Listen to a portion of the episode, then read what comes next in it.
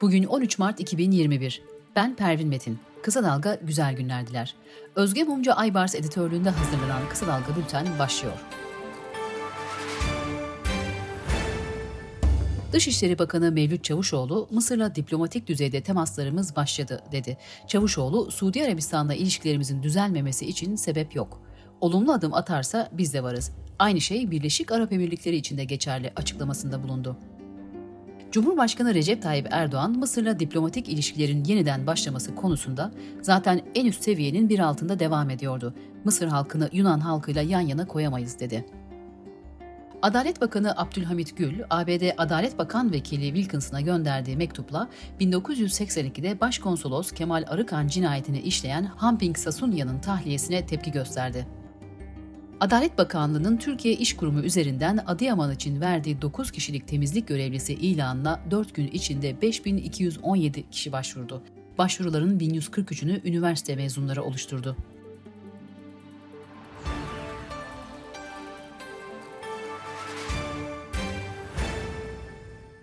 CHP lideri Kemal Kılıçdaroğlu cezaevinde tutulan HDP'nin eski eş genel başkanı Selahattin Demirtaş'ın süreç demokrasi ittifakına doğru evriliyor sözlerini doğru teşhis, mümkün olan en geniş uzlaşmaya dayalı bir ittifak anlayışının benimsenmesi gerekiyor sözleriyle değerlendirdi.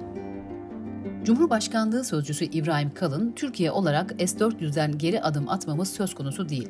Türkiye'nin başka bir egemen ülkeyle yaptığı bir anlaşmadır, dedi.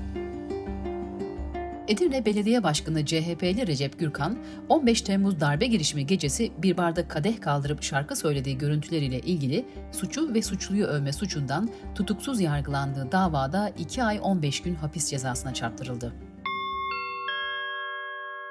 Covid-19 haberleriyle devam ediyoruz.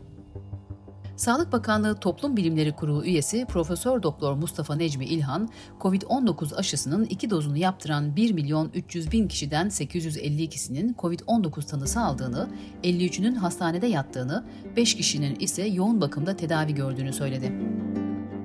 Hacettepe Üniversitesi Tıp Fakültesi Çocuk Enfeksiyon Hastalıkları Bilim Dalı uzmanı ve Enfeksiyon Hastalıkları Derneği Başkanı Profesör Doktor Mehmet Ceyhan, önlemler arttırılmazsa Türkiye'nin mutant virüslerin güzergahı haline gelebileceğini söyledi.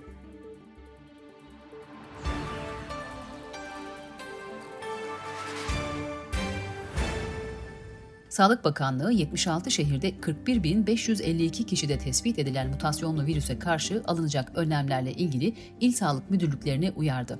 Tüm kamu ve özel hastaneler pandemi hazırlık planlarını yeniden değerlendirecek. Okullar denetlenecek. Yüz yüze eğitim 1 Mart'ta başladı ama öğretmenlere henüz aşı randevusu verilemedi.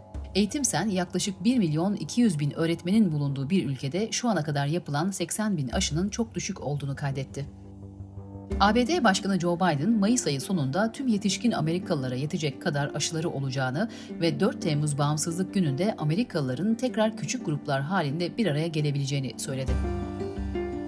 CHP Ankara Milletvekili Doktor Servet Ünsal, TBMM'de Sağlık Bakanlığı'nın risk haritasında mavi renk ile düşük riskli gözüken Güneydoğu Anadolu illerinin yeteri kadar aşı ve test yapılamadığı için bu kategoride yer aldığını ifade etti.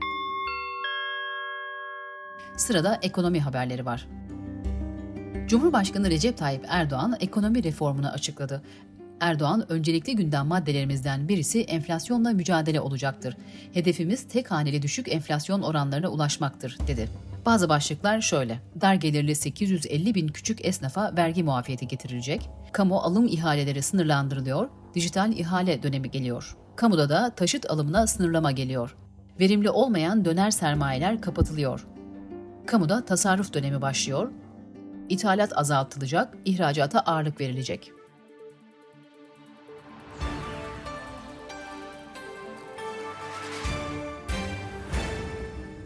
Merkez Bankası reel sektör, finansal sektör temsilcileri ve profesyonellerden oluşan 64 katılımcıyla gerçekleştirdiği 2021 yılı Mart ayı beklenti anketini yayımladı. Dolar kuru beklentisi bir önceki anket döneminde 7.79 TL iken bu anket döneminde 7.95 TL oldu. Bankaların bireysel kredi kartlarında takibe aldığı miktar 5 milyar 389 milyon lirayı bulurken takipteki tüm alacaklarının toplamı 151 milyar lira oldu. Türkiye İstatistik Kurumu verilerine göre sanayi üretim endeksi Ocak'ta aylık bazda %1, yıllık bazda %11.4 yükseldi. Dünyadan gelişmelerle devam ediyoruz.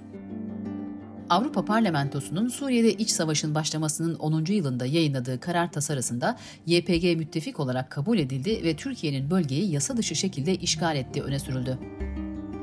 Human Reproduction dergisinde yayımlanan küresel bir araştırmaya göre ikiz doğumların sayısı hiç olmadığı kadar yüksek ve bu sonuca dünyanın tüm bölgelerinden karşılaştırmalarla varıldı. Avrupa Parlamentosu AB'yi LGBTİ artı bireyler için özgürlük alanı ilan eden bir karar çıkardı. Karar LGBTİ artı bireylere karşı Polonya'daki ayrımcı uygulamalara yanıt olarak değerlendiriliyor. Altı kadına cinsel tacizle suçlanan New York valisi Andrew Cuomo'ya yönelik istifa çağrıları artıyor. Demokrat Partili New York Eyalet Meclisi ve Senatosu üyesi 55 kişi ortak açıklamayla Cuomo'nun derhal istifa etmesini istedi. Bültenimizi kısa dalgadan bir öneriyle bitiriyoruz.